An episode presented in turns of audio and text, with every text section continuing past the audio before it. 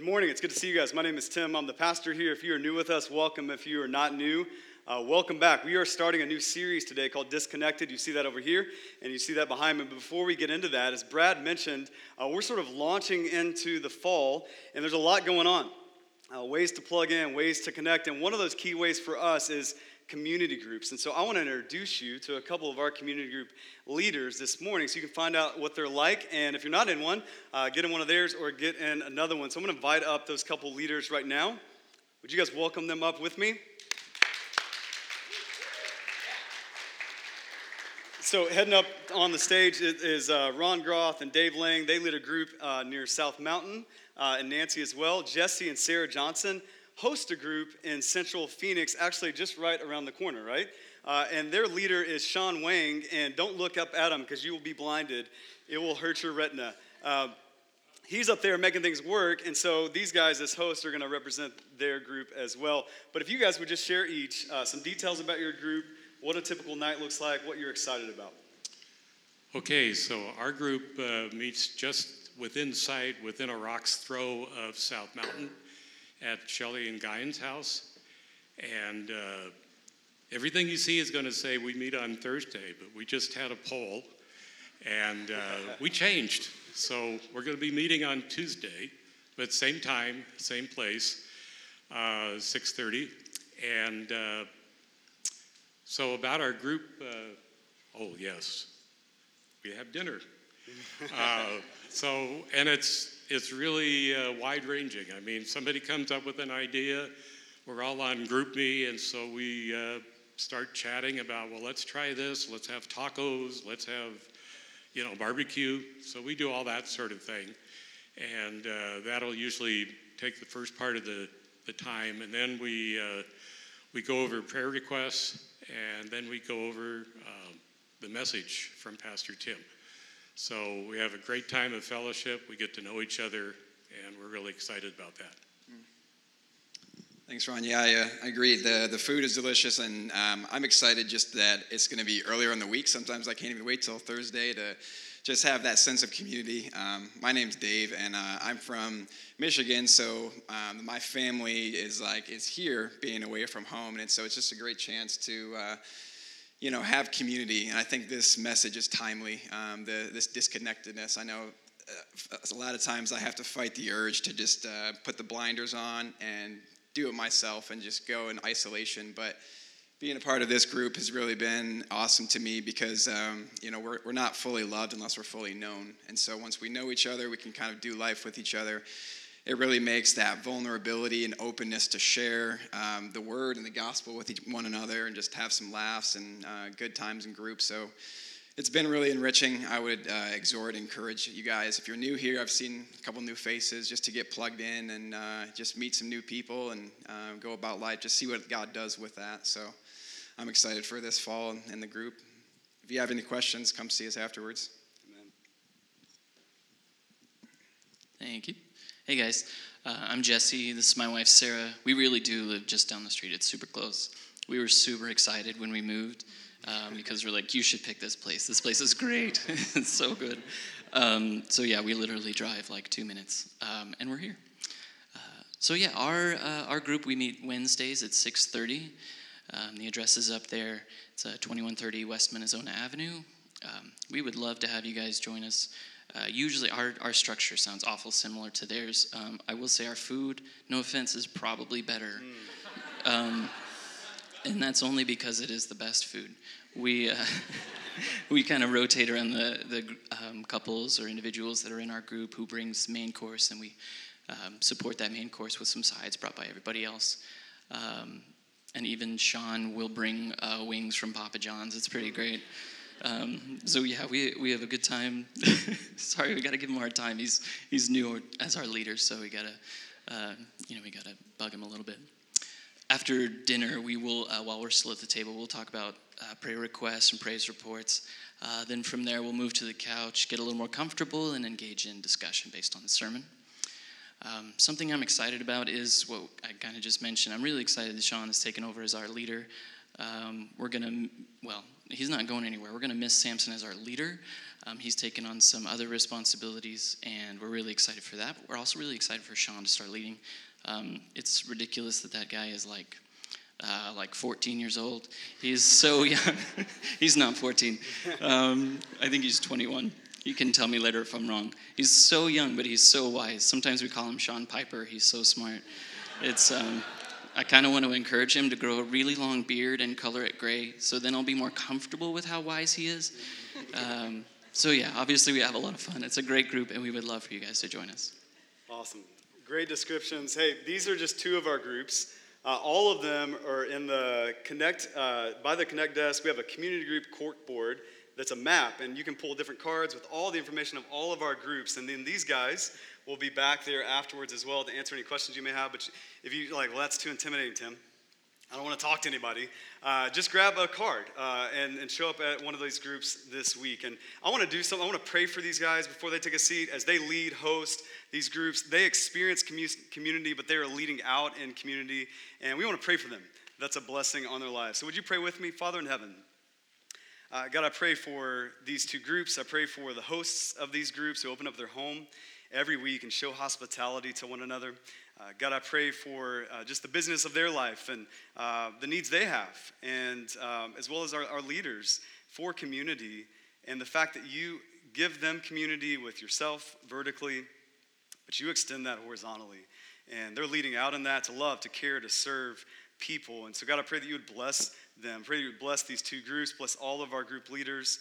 Uh, bless Sean up in the balcony as he takes a step in leading one of these groups. And, and God, I pray for these men and women that all the excuses that are running through their mind of why they shouldn't or couldn't come to one of these groups, God, you would help them to see this as a priority, that relationship with you and relationship with others is what we are designed for. And they would jump in one of these groups this week and you would bless it. It's in the name of Jesus we pray. Amen. Amen. Thank you guys. Would you thank them again?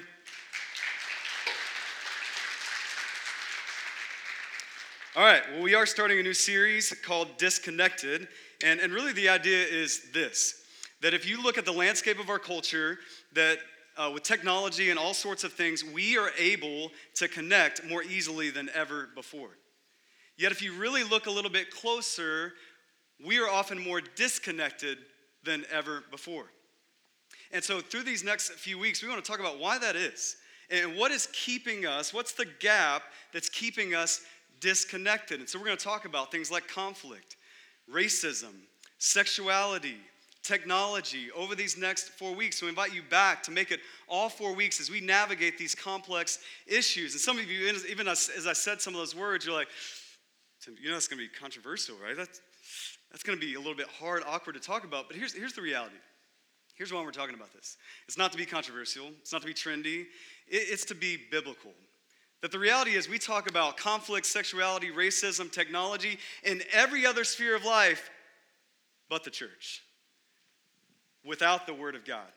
And so here's what we need to do is we need to engage culture, engage the controversy, but do it with a biblical lens, with a gospel framework. And see, the gospel doesn't just change our vertical relationship with God. It informs and affects every horizontal relationship we have, even the most difficult parts of them. So I invite you back for this whole series as we navigate these difficult issues. Today is conflict. Uh, we're going to do that from Romans 12, 14 through 18. Ron read it just a bit ago. If you don't have a Bible out yet, please get one out. There's some at those two tables in the back. Pull one up on your phone. Romans in the New Testament, chapter 12, verse 14 through 18. And we are parachuting in here, so let me give you a, a little bit of background. This is the Apostle Paul writing to a broad audience of Christians that are trying to grow in their faith. And if you go back a little bit in Romans chapter 12, you see Paul giving all these marks of a Christian uh, what it means to live out your Christian faith. And as you look at them, things like love with brotherly affection, contribute to the needs of others, all these marks of a Christian aren't individually marks, they're relationally marks. Right? That you are created for relationship. There is no such thing as a Christian who follows Jesus and grows in Jesus in isolation that all of the marks of what it means to be a Christian get worked out, get expressed in love and contributing to the needs of others. They involve other people. But then, if you keep reading, look at verse 14 with me. Paul says this Bless those who persecute you, bless and do not curse them. And so, as we're, we're reading all these things about how to love people, how to serve people, we get this gut check in verse 14. Like, love people, serve people, but there are some people who are going to persecute you. Even when you love them and serve them, you will have conflict. You see, conflict is something that applies to everyone in every season, in every relationship. You think about marriage, dating, friendship, church, conflict applies to us all. The question is not if, it's when and how, right? When are you going to experience conflict? How are you going to respond to it? And that answer, and the reason why we're looking at this today and kicking off this series with this today, is because your answer to that question, how will I respond to conflict? It's coming. How will I respond? The answer to that question will mean success in relationships, thriving in your relationship with God, even navigating that conflict in a healthy way and becoming more unified with that other person, becoming stronger. Or it will mean struggling in relationships. Eventually, those relationships might die, and maybe you even say things like, It's just too hard. I mean, conflict's just too hard. I mean, relationships, just too messy. I mean, church, just too difficult. I, I think I'm gonna back up, step out. And then we experience insanity and isolation. Why? Because we, we don't know how to handle conflict well. And so we're gonna talk about what it looks like to handle conflict well. We're going to look at three points. If you do take notes, uh, you have a bulletin, you have a connect card, you can take notes uh, right in the middle of that bulletin. You see some notes, uh, spaces, and living what we learn. Uh, the first point we're going to look at is this healthy conflict requires empathy and understanding. Empathy and understanding. Look back at verse 15 with me. Verse 15, Paul says, Rejoice with those who rejoice, weep with those who weep. What Paul is describing here is is empathy. Right? Empathy, the capacity to relate, even experience another person's feelings or situation. And so you have empathy, a little bit different than sympathy, right? right? Sympathy is, is this sympathy is saying to the person over here struggling from afar, I know that must be hard, right? Empathy is different than that. Empathy walks over to the person and says, I'm to experience this hardship with you.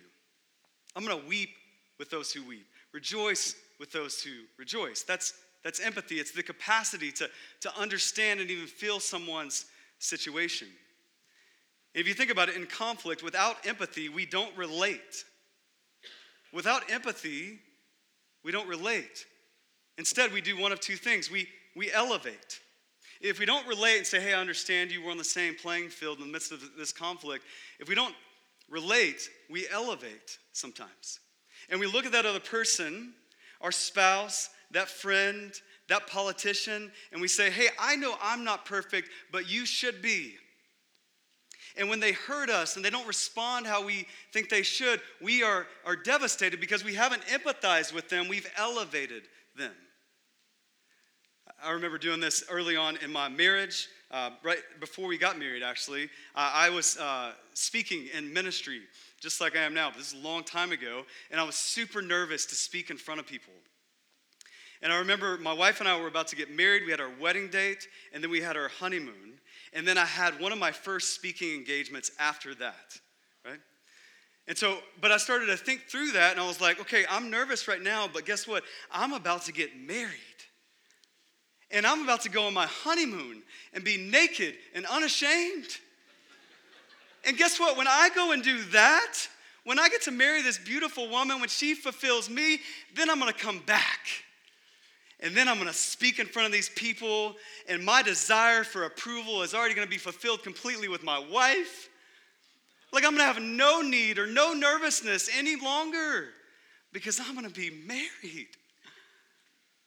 And I'm going to show up and I'm just going to bring the pain, proclaim God's gospel boldly, no nervousness. It's not going to be about me at all because I'm married. Now, what happened? I got married, honeymoon, naked and unashamed. It was great. but I came back and I stood in front of these people, and the nerves were still there. The, the desire for approval was still there. Why? Because people, people cannot fill a God-sized hole. They cannot fulfill you or fix you. And sometimes when we don't empathize, we elevate and we, we put that on them, we project that on them that you need to do this as my spouse. You need to do this as my friend. And when you don't, there's a disconnect. Without empathy, we elevate people. But without empathy, we also diminish people. We don't just put them up on a pedestal, we put them below us. And instead of weeping with someone who weeps, we assess whether they have the right to weep. Instead of debating a point, we destroy a person. You ever been there? You ever seen this? Right? Uh, at a certain point in a conflict and an argument, it's no longer debating a point it's destroying that person. That that person as they give you their thoughts and their opinions and their feelings that you begin to ascribe to them not their dignity as a person made in the image of god but their idea that how could you ever think this way? And we begin to slowly dehumanize them and treat them as a point to be debated and to be destroyed. And i'm going to be right how could you think that way? How could you do this? I mean, can you believe them? Without empathy, we diminish. We become overly sensitive in the way people treat us, and we become insensitive in the way we treat others. You experience this? Right? Somebody comes along to you and says something really harsh or rude, offensive, hurts your feelings. And in your mind, maybe you say it out loud even, and you say, How could you say that to me? I mean, where do you get off? And then five seconds later, you bleepity bleep, bleep, bleep. I mean, overly sensitive in the way people treat us, but completely insensitive in the way we treat others. Right? How could you say this to me, you awful, no good person? Without empathy, we either elevate or we diminish. And we can't have healthy conflict that way. But with empathy, with being on the same playing field, and just saying this, even if you're completely different than that person, they're Republican and you're Democrat. They watch Fox News and you watch CNN. At home, they fold their clothes, you like to hang them up. Right? They push all the toothpaste to the end of the toothpaste holder and you just do whatever you want. You have no nothing seemingly to relate to that other person. But even in that moment, you can empathize. How? Because even in that moment, in that conflict, you are a person made in the image of God with inherent dignity and worth. They are a person, not a point. They're a person made in the image of God with inherent dignity and worth. If you're a Christian and you're both Christians, you have more than that. You are brothers and sisters in Christ. You don't just share a last name, you share the name that is above every name in Jesus Christ. So even when it seems like you're at complete odds with your spouse, with your friend, with somebody in our church, you can empathize with them. And then you are freed up to say something like this Hey, I can see how you would feel that way. Hey, I'm not fully there yet. In fact, I may just disagree with you, but help me understand how you could feel this way. Help me rejoice when you rejoice and weep when you weep. With empathy, it levels the playing field where we can actually deal with the conflict. And that brings us to our second point that healthy conflict requires humility in responding. Look back at verse 16 with me. Verse 16 says this live in harmony with one another. So that's the goal, right? Harmony, unified relationships. That's the goal. How does it happen? He tells us do not be haughty, but associate with the lowly. That unity happens through humility. It's what enables us to do what verse 17 says repay no one evil for evil, but give thought to do what is honorable in the sight of all. Notice in humility, there's still something to do. Sometimes we think of humility as passivity. Right? Humility says in the midst of conflict, like she said something to me, he said this to me. I just, I'm not gonna make a big deal about it. Man, I don't want to come across judgy. Ah, it's really not that big a deal. And we sort of move on. That's passivity, not humility. Paul says you still do something in the midst of humility.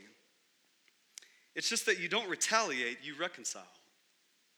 What you do is not to get back, repay evil for evil, seek revenge. It's, it's to reconcile. And so, what does that look like? Uh, Ephesians 4, one of my favorite verses that, in fact, we've talked about several times over the last few weeks, says, Speak the truth in love. Right? I know a pastor who breaks that down, that statement down into those words, speak truth and love, and says, Hey, this is the way we navigate conflict. So I want to do that just real quickly for you. What does this look like practically? Because this isn't hypothetical. Right? Some of you argued with your spouse coming in this morning. Some of you right now don't look around are at odds with another person, and they don't even know it. Right? Just keep looking at me. Right, this is not hypothetical. This is practical, and so we want to get practical. Ephesians 4, speak the truth in love. So the first thing is, is speak. You have to decide, do I need to speak? In humility, do I need to speak about this? Do I need to address the conflict?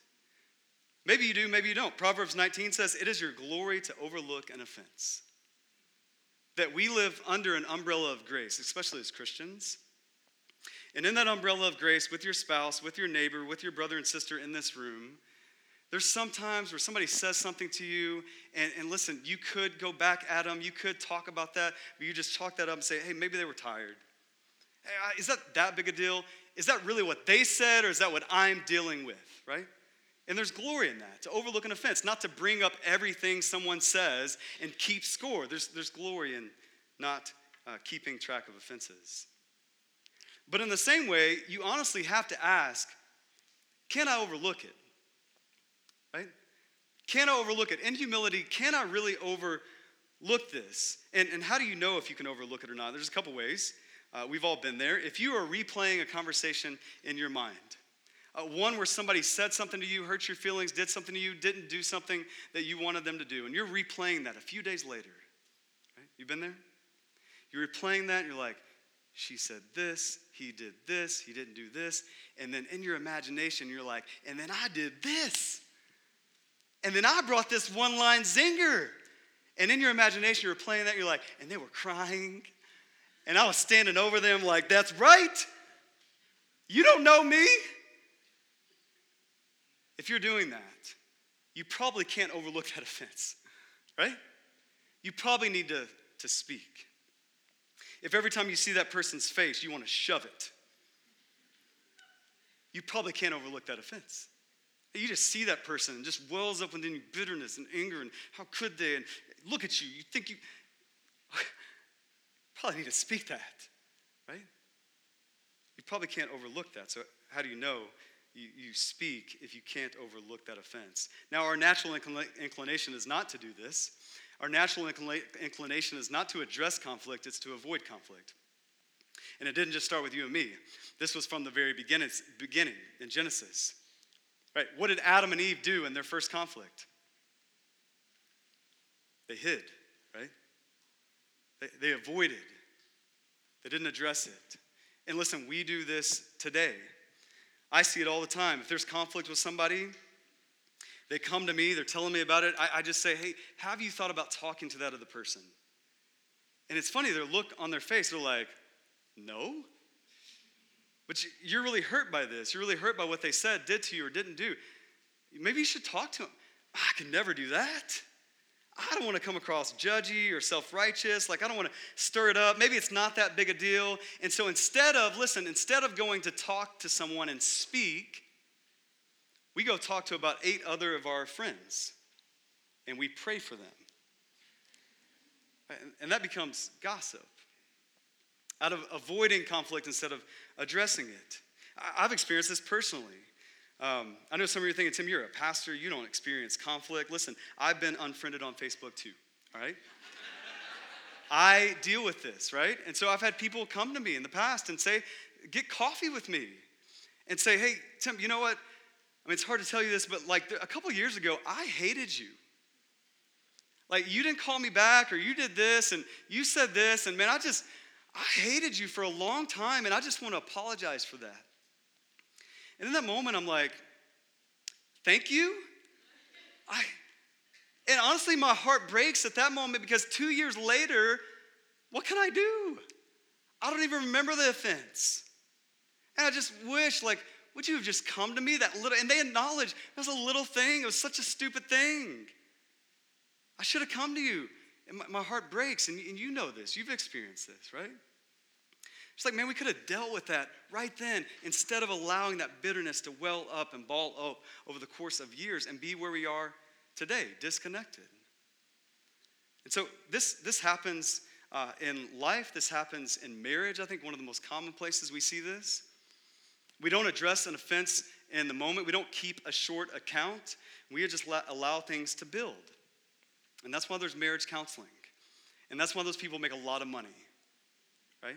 Because instead of dealing with it day by day or week by week or small offense, it goes unaddressed, unresolved, and then it all blows up one day, right? You've been there? Like that day when you forget to pick up your towel and your wife comes in and she says, You never pick up your towel. And honestly, it's just like that moment in 2007 where you didn't pick up my mother either. And instead, you know what? You watched that game and you didn't pick up my mom, just like you don't pick up this towel. And completely hypothetical, right? Never, that's not from personal experience. And we just let things build and they build and they build. And instead of being a small offense, it becomes a gigantic insult, obstacle to keeping a relationship. Leviticus 19 says this. It says, Do not hate your neighbor in your heart. Do not hate your neighbor in your heart. How? Rebuke him frankly. Speak. Don't leave it unaddressed. Point it out. Man, how many of you said before, man, a good friend of mine, I mean, they can just tell me when I'm wrong. They can tell me when I have something stuck in my teeth. Right? You speak. That's the most loving thing you can do. And see, some of us, when we say, like, I don't want to be judgy, I don't want to be self righteous, I don't want to stir this up, we're not loving them in that moment, we're loving us. Because we think, well, I don't want them to think this way about me. I mean, they're not going to like me anymore if I speak. Who are you loving? Yourself. You're not loving them. Like they still got that speck in their eye. You need to get it out because you, you speak. Proverbs 27 iron sharpens iron. Listen, nobody's saying this is going to be easy. Nobody's saying they're going to love you and thank you. Thank, thank you for bringing that offense to me. Right? Nobody's saying that's going to happen. It's not going to be joyful in the moment, but it's going to be good in the long run. Just like iron sharpening iron. How does that happen? You have iron slamming into one another. Violent process, to be honest with you. But what's happening in the midst of that? You're sharpening each other. You, you need that. We need that as we deal with conflict. We need to, to speak. And then we need to speak the truth. We need to speak the truth. What does that mean? We speak in specifics, not generalities, right? That, that, sometimes when we do speak, we just say how we feel and we, we ascribe motives to, motives to how they feel. Like, I know why you did that. And I've known for a long time you've been wanting to say that, haven't you? Was that the truth? You don't know. Uh, you know what they said, what they did. If you don't come to somebody and say, well, Pastor Tim said we need to speak, so after service, I'm going beeline to this other person. Hey, you are so prideful. Is that the truth? Maybe. How? How am I prideful? How would I even address that? Okay, thanks. I'm prideful. I guess I'll go be humble. You speak in specifics, not generalities. You get to the truth of the matter. You address the root, not just the fruit. Matthew 15, 18 through 20 says most often external conflict is rooted in internal pain. Right? You could think, well, they said this, and that's all it was, and my boss did this, and I didn't get that promotion. That's not the conflict. What's the truth? The conflict is that you have a desire for approval in an unhealthy way because of a past experience, a past boyfriend, whatever the case is, and there's, there's something that you never dealt with. Address that, speak truth. And this is difficult, right? Again, We're doing a series on this, not because it's easy, but because we need this. It's difficult to navigate. And so we need prayer and wise counsel in the midst of this to get clarity. What is the truth? Have you ever been there? Like, I don't know the truth, I just know how I feel. So that's where prayer and wise counsel comes in. Look at the last part of verse 16. It says, Never be wise in your own sight. Like, go to some godly friends, not to spread gossip, but to seek wisdom. There is a difference. Go to a, a, few close people, your pastor or somebody, your community group leader, and say, hey, here's what I'm hearing from this person. Here's what I'm experiencing in my marriage. Can you just help me discern what's true and what's not? Because I, I got a whole lot of emotions going on. Right? Don't be wise in your own sight. Go to other people so you can speak the truth. Lastly, we speak the truth in love. We don't repay evil for evil. We don't defend and deflect. We repent and forgive in the midst of conflict, as we decide to speak, we speak the truth, and we do it in love, we own any part that we may have to own in confession and repentance. In, love, we go to someone and say, hey, what you said, what you did, hey, can we just take a moment to talk about that? Uh, that, that, that hurt, you know? But I, I know for me, um, I was having a tough day, and I just want to apologize for any part I may have played in that. You know, even if it's the 10%, don't say I apologize for the 10%, right? But even if it is only 10%, they got 90, you don't say the percentage, don't do math on them, right? Um, just say, hey, I want to own my part in this. I, I know I'm not innocent in this. In, love, do that. In love, pick the right time to speak the truth, right? That's a loving thing to do. Right, so, so wives, if your husband's coming home from a day of work and you got some beef with him, and as soon as he walks in the door, you're like, hey, glad you're here. Why? Is dinner ready? No. But I'm ready. Right? Let's throw down. In love, pick the right time. Husbands, don't, don't come home after a few days of work off somewhere else, and you come home and your wife's been dealing with the kids all week by herself, surviving, and you walk in the door, hey, honey, I'm home. Glad you're here. Hey, you know what I was thinking about is uh, all the things that I find uh, unhelpful about the way you do this. Don't do that, right? I mean, just let me save you, husbands. Don't do that. Why? That, that's not loving. That's not speaking the truth. Well, I spoke the truth. You picked the worst time possible. That's not loving. That's a recipe for disaster. In love, you give a kindness before you give a complaint. Have you ever seen this or done this? And it just, you give, you got some complaint, I got some beef, but first, Man, I love you. Again, I relate to you. We're on the same playing field. You're a person in the image of God. You're a Christian. You're my wife. You're my friend. Hey, I love you. And so I just want to talk about this. Right? You ever seen that happen? It just completely disarms that other person. Maybe they are ready to rumble, but you say, hey, something kind before my complaint, and it disarms the situation. I know the other day it wasn't a, a complaint, but there was a guy at the office that I work at and he came up to me, and I haven't seen him in a long time, but we used to sit next to each other at this office space. And he comes up to me and he says, Hey, Tim, right? Like, we used to work right next door to each other. I was like, Oh, yeah, I remember you. And I told him, like, man, I almost didn't recognize you. You are so thin now. Because he, he looked like a completely different person. And in that moment, he said, You know what? You look thin too. And in that moment, that kindness, if we'd had beef, it would have disarmed it, right? Because all I'm thinking about is, I have been working out. I mean, I mean, I wasn't going to say anything, but now you did. So, I mean, thank you. That's all I can think about for the rest of the day is how thin I am. you speak the truth, you do it in love. You pick the right time, you own your part. You bring kindness before your complaint. And, and some of us are asking, okay, uh, Tim, that's easier to say, harder to do. Like, um, how do we get this kind of power? Like, I, I don't know, right? Because you're, you're thinking about it right now, who you're at conflict with. You're thinking about that argument with your spouse. You're thinking about that gap between you and your spouse. You're thinking about that conflict with that friend, with that conflict with this person in this room. Uh, empathy and understanding, humility and responding. Tim, like, how do we get to speaking the truth in love like this? And that's where the gospel comes in. You see, we were in conflict with Jesus. We were enemies, scripture says, Ephesians 2, of Jesus. And As we look to Jesus, how does he respond in the midst of that conflict? He, he's perfect in empathy. He doesn't just say in sympathy from far away, Hey, I know what that must be like, that sin. Hey, good luck with that. I know that must be hard. He doesn't just sympathize with us, he perfectly empathizes with us. He comes to us. He doesn't even just meet us halfway, he goes all the way to the cross. He becomes a man. He empathizes. He doesn't just say, I know what it's like to be you, he becomes us, taking on the form of man, going to the cross.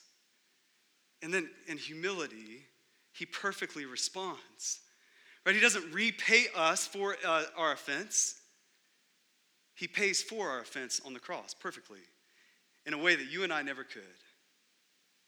And then he rises in power over conflict and over offenses, the ones you have committed, the ones you haven't committed yet, the ones you've thought about committing, the ones that if we were to put up on a screen, all the thoughts that you've had of other people that Jesus paid for, didn't repay for.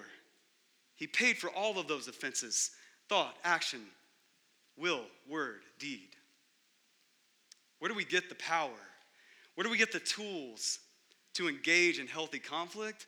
It's not within you, it's above you. It's Jesus Christ working through you and around you to bring His perfect empathy, His perfect peace, his perfect humility in the midst of your real situation. The peace he makes vertically extends horizontally, and therefore we can be at peace.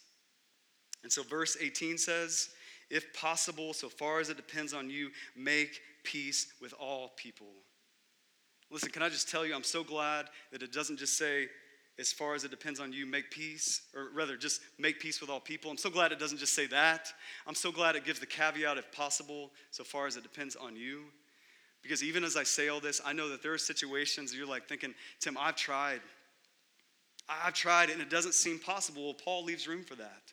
That there could be the exception where peace is not possible.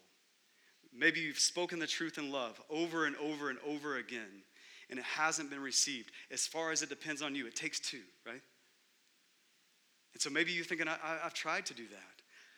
Maybe for some of you, and listen, this is really important that you know this, in abuse or manipulation, you think, well, I, I love them, and so I have to keep going back. Forgive seven times, Peter? No, 70 times seven. Like I have to just keep going back to the spouse who's verbally, physically abusing me. No, you don't. If possible, so far as it depends on you, if you can't engage in conflict in a healthy way because there's harm after you in that moment, you don't just step back, you, you step out, you get safe. You bring some other people into that scenario. That's what Matthew 18 tells us that you bring somebody else. You go to the elders of the church and you say, Hey, I am incapable of handling this on my own. I need somebody else to help make peace. Right? So, if any of you are in those situations, you need to know love in that moment isn't continuing to go down that road where you are harmed. That's not helping the other person, and that's not helping you. God disciplines the ones that He loves. Romans 1 tells us eventually He gives us over to the lust of our desires. That sometimes the most loving thing you can do is step out, is allow others to engage. It doesn't mean you wash your hands of that, but it means you fix your eyes on Jesus, the ultimate peacemaker that he's your, your savior, that he's going to help them. He's your advocate, 1 John 2 1 says. That he's making your case better than you ever could. And trust it to him. Trust in a peacemaking God. Now, I know as I say that, a lot of us are thinking, well, Tim, does that mean I'm off the hook? Right? Because I don't know if it is possible with my boss to make peace. I mean, this, this woman, I don't know if it's possible. So far as it depends on you, I mean, I did try that one time. How'd you try? Well, I sent her a text. I, I bought her flowers. How many times? Well, just once, and she didn't forgive and forget. Like, maybe I did what I could. No, most often, there are some exceptions, but most often, you're not one of them. Most often, we want to write it off and say, hey, maybe it's impossible, but God is saying, no, it is possible, and it's, impo- it's possible through me. Trust me. Fix your eyes on me. And then you can speak the truth in love. You can empathize and you can respond in humility. How? Because you're looking to the perfect empathy and humility of your Savior in those moments. So don't write it off too easily. Don't think you're the exception. Talk about that with other people. Engage in that with God. And then begin to resolve conflict healthily so you can have meaningful, lasting relationships that change you and change others. Let's take a moment to consider that. Father in heaven, I do pray as we, as we think about real people in this room that we have conflict with, uh, people outside of this room that we have conflict with, God, that you would help us by the power of your Spirit in the name of Jesus. Just to assess that honestly, can we, can we overlook that? Is that something we're taking offense too strongly to? Or is there real conflict there? How do we make peace? How, how do we humble ourselves? God, I pray that we would begin to think about those specific situations in our life. And God, as we look at those situations horizontally, we would look at our situation vertically and how you handled conflict with us. And we would respond with the peace of Jesus Christ.